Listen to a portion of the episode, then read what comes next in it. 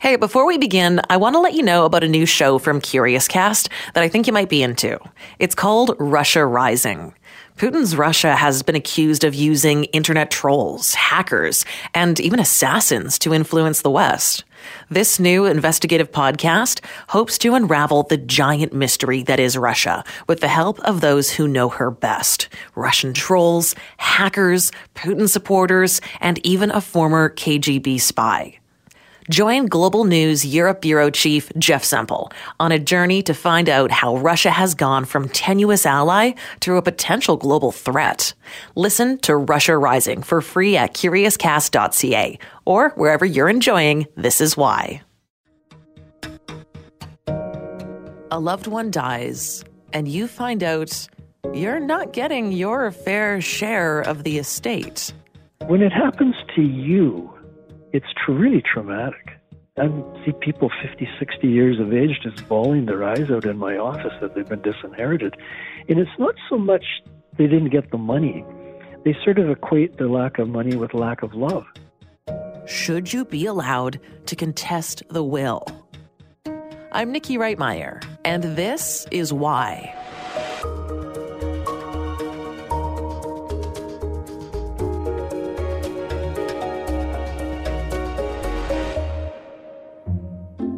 You know, if you ever want to have a, an interesting and lively dinner party, just bring up the Wills Variation action and uh, ask your guests, you know, do you think somebody should be able to challenge a will and on the basis that a child wasn't provided for adequately enough when the kids are like 50 and 60 years of age? And you'll get half the guests like practically shouting at each other, like, yes, no, yes. Trevor Todd is a lawyer with Disinherited. And he's right. It's a really controversial subject something that no one seems to agree on. I think that children and family should be allowed to contest a will. I do not believe that they should be contested. The parents did a will for the reason, and if that's what it is, that's okay. Unless they're totally mentally incapacitated and they leave all their money to 20 cats. You know, it's funny because I can vividly picture the dinner party scenario that you described, and you're oh, absolutely oh, yeah. right. It's something that is so contentious because you're talking about the issue of fairness, and that's so gray. It is not a black and white issue by any means. What is yeah. fair? What is fair to the person who wrote the will, and what is fair yeah. to the people potentially inheriting from their parents? Absolutely. When you go around the world, most countries you have to provide for your children. Most people don't have wills it's by statute that the spouse gets so much, the children get so much. So it's just this British uh, Commonwealth that has this testamentary autonomy and uh, the notion that, you know, it's my money, I can do what I want with it. And basically, all Canadian estate law adheres to that mentality, with the exception of one province. In British Columbia, the law that's been on the books for about 100 years states that a non dependent adult child or spouse can dispute a will if they're not adequately provided for. In other provinces, you can dispute a will if you're a dependent of the person who passed away. So, in BC, an adult child who's cut out of the will or not sufficiently provided for can file for legal action within 180 days under the Wills, Estates, and Succession Act. And it's possible that the judge will rule in their favor, paying them out far more than the original will provided, giving them something the deceased never intended to. You see, in British Columbia, probably most people would think that's a just result. But across Canada, that's not necessarily the case. I've been through this before, and I've you know I've gotten letters after being on the media talking about these types of cases where why should anybody have the right to I fed them, I clothed them, you know all this sort of stuff. Why can they contest my will? But that's the law we've had here, and quite frankly, I think it's very very fair. There's not everybody likes this law. I mean, you know, a lot of lawyers even just think it's terrible. They draw this will, and then you come along and get a court to vary it. But when it happens to you, it's really traumatic. It's just people, I, you know, I, I see people 50, 60 years of age just bawling their eyes out in my office that they've been disinherited. And it's not so much they didn't get the money, they sort of equate the lack of money with lack of love, mm. lack of, you know, recognition. My sisters and I, we never knew what was in our parents' will.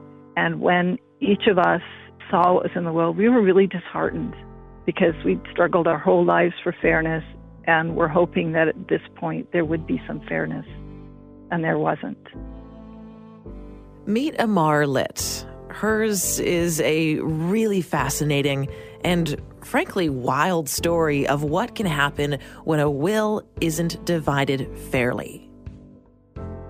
Amar is one of six siblings. She has three other sisters and two brothers. Their parents came to Canada in 1964 and they started a farm in BC's lower mainland.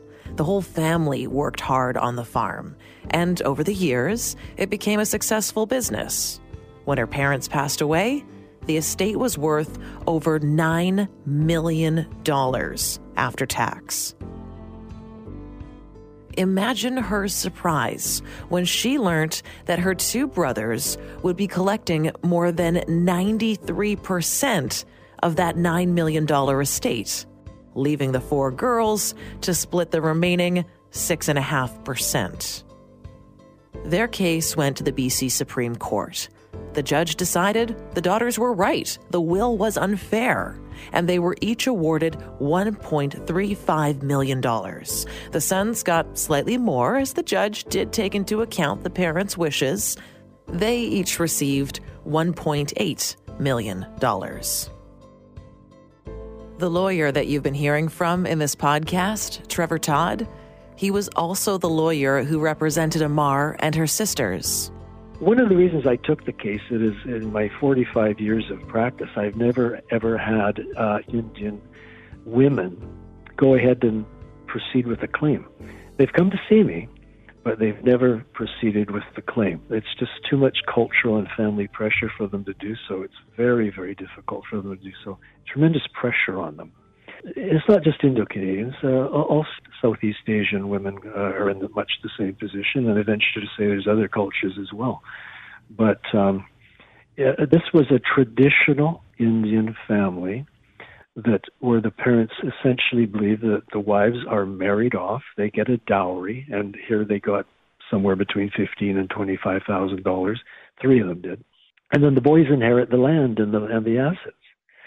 So that was our prevailing argument is that it was just contrary to the public policy in Canada.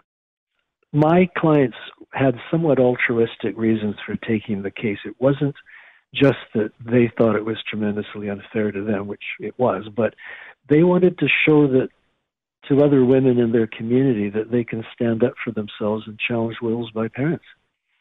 And you know they they were very clear about that with me right from day one um, and that's why I'm repeating it for for you. There's a lot of Southeast Asian women in particular that just get the short end of the stick. Coming up later in this episode. My sisters and I really, really hope that it inspires other women and other people that are discriminated against to, despite the fact that uh, it is not an easy thing to go through, to, to do it to stand up for yourself and fight for your rights. You're listening to This Is Why, a national radio show and podcast from Global News.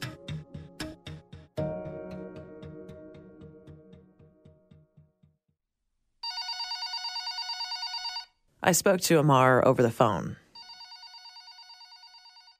I'm trying to imagine what you and your siblings have been going through, and, and I imagine it cannot be an easy task to contest your parents' will.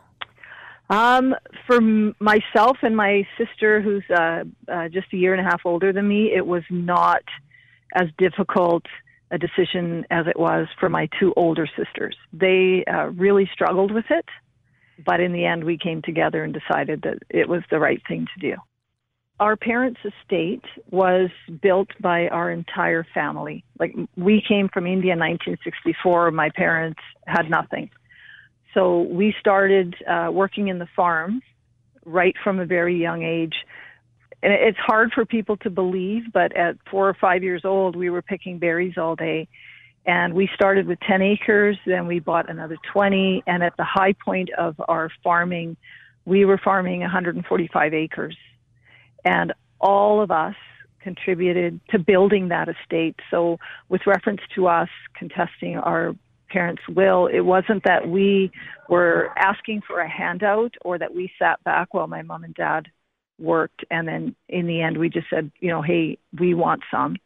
We want everyone to know that my mom and my dad worked so hard for everything that we have and all of us worked hard. So why is it do you think that your parents wrote the will the way that they wrote it? Well, you know what? When we found out what was in the will, my sisters and I, we never knew what was in our parents' will. My brothers were aware of what was in the will. And we were really, really disheartened, really disappointed because our whole lives, my sisters and I had to to fight for any recognition we got because we were girls. And we were constantly reminded growing up how lucky we were to have two brothers. And there was no flip side to my brothers being reminded how lucky they were to have four sisters. So we struggled for recognition and we got recognition for working really hard. And when each of us saw what was in the will, we were really disheartened because we'd struggled our whole lives for fairness and we're hoping that at this point there would be some fairness. And there wasn't. What was it like for you? Sorry. No, no, please take your time. Um, I Yeah. I imagine this can't be easy and, and your story your story is really important. I think it's important to Yeah. to all women, but I think it's also very significantly important to Indo Canadian women. When I spoke to your lawyer, he said, I have Indo Canadian women coming into my office all the time to talk about wills. Very, very rarely do they ever go to court because of so many cultural reasons and, you know, reasons that all women can relate to. There's a, a stigma attached to disputing a will. Yes. So I think that what you've done is is really important to show other women yes, there is unfairness that can occur, but you can challenge that. Yeah, and, and you're correct. There is stigma attached to it. There are some people that will say it is absolutely wrong what you were doing. But on the flip side of that is there are also people in our community that gave us a big pat on the back and said, you need to do this. You need to do this. It's the right thing to do. So yeah, it's both ways. And yes, this is very important for Indo-Canadian women, but it's, I think it's um, important for everybody, right? If that everyone should be treated fairly, whether, you know, whatever your sexual orientation is. Like for me and my family, you know, marrying out of my race was a huge thing. And all those things, if someone does that and you are discriminated against because you choose to live your life and make your own choices, you need to fight for yourself. We never fought for our for fairness when we were growing up. We just took it as that's life. We're the girls and they're the boys. Because they got they got praise. My brothers got praise for being born male. We got praise for working really hard. We never got praise because we were girls. And but you know, we love our parents dearly, and that's the culture that they grew up in. But I was raised in Canada, and I love Canada, and Canada gave my sisters and I, and the laws in BC gave my sisters and I the right and the the avenue to go and fight for fairness where we had never received it. And at this point in our lives, for everything that we had contributed and everything that we put up with, to me it was a no brainer. Yes, it was very difficult, but this was the time. And my country and my province and my court system allowed me and my sisters to be at last treated fairly. Do you mind if I ask? And it's okay if you don't want to answer. How are things now with your family? Do your brothers do they support what you guys have done and support the outcome of the case? No. Um, I I will only speak for my future with my brothers. I will personally never speak to them again because there was no need for this. Because my brothers knew what we contributed to my parents' estates, and they were okay that they were okay with leaving things the way they were. They were okay taking 93% of the estate that my sisters and I helped build and leaving us with less than 7% to share with ourselves. And for me, you know what? Uh, I don't know. I, I don't want to mudsling at all. Mm. I just want to say that I will not have a relationship with them, and my sisters are all adults. And if they if they choose that, if they choose to forgive, you know, more power to them. That that's their choice, but not for me. No. I'm sorry to hear that, but I don't think that you are alone in in how you feel. I think a lot of families have been torn apart by what happens in mm-hmm. the will. Yeah, yes, for sure. Amar, I, I know it hasn't been easy, but I can sincerely say I respect what you did and what this could mean for other Indo Canadian women who are going through something similar to what you and your sisters went through. Well, we, my sisters and I, really, really hope that it inspires other women and other people that are discriminated against to, despite the fact that uh, it is not an easy thing to go through, to to do it, to stand up for yourself and fight for your rights.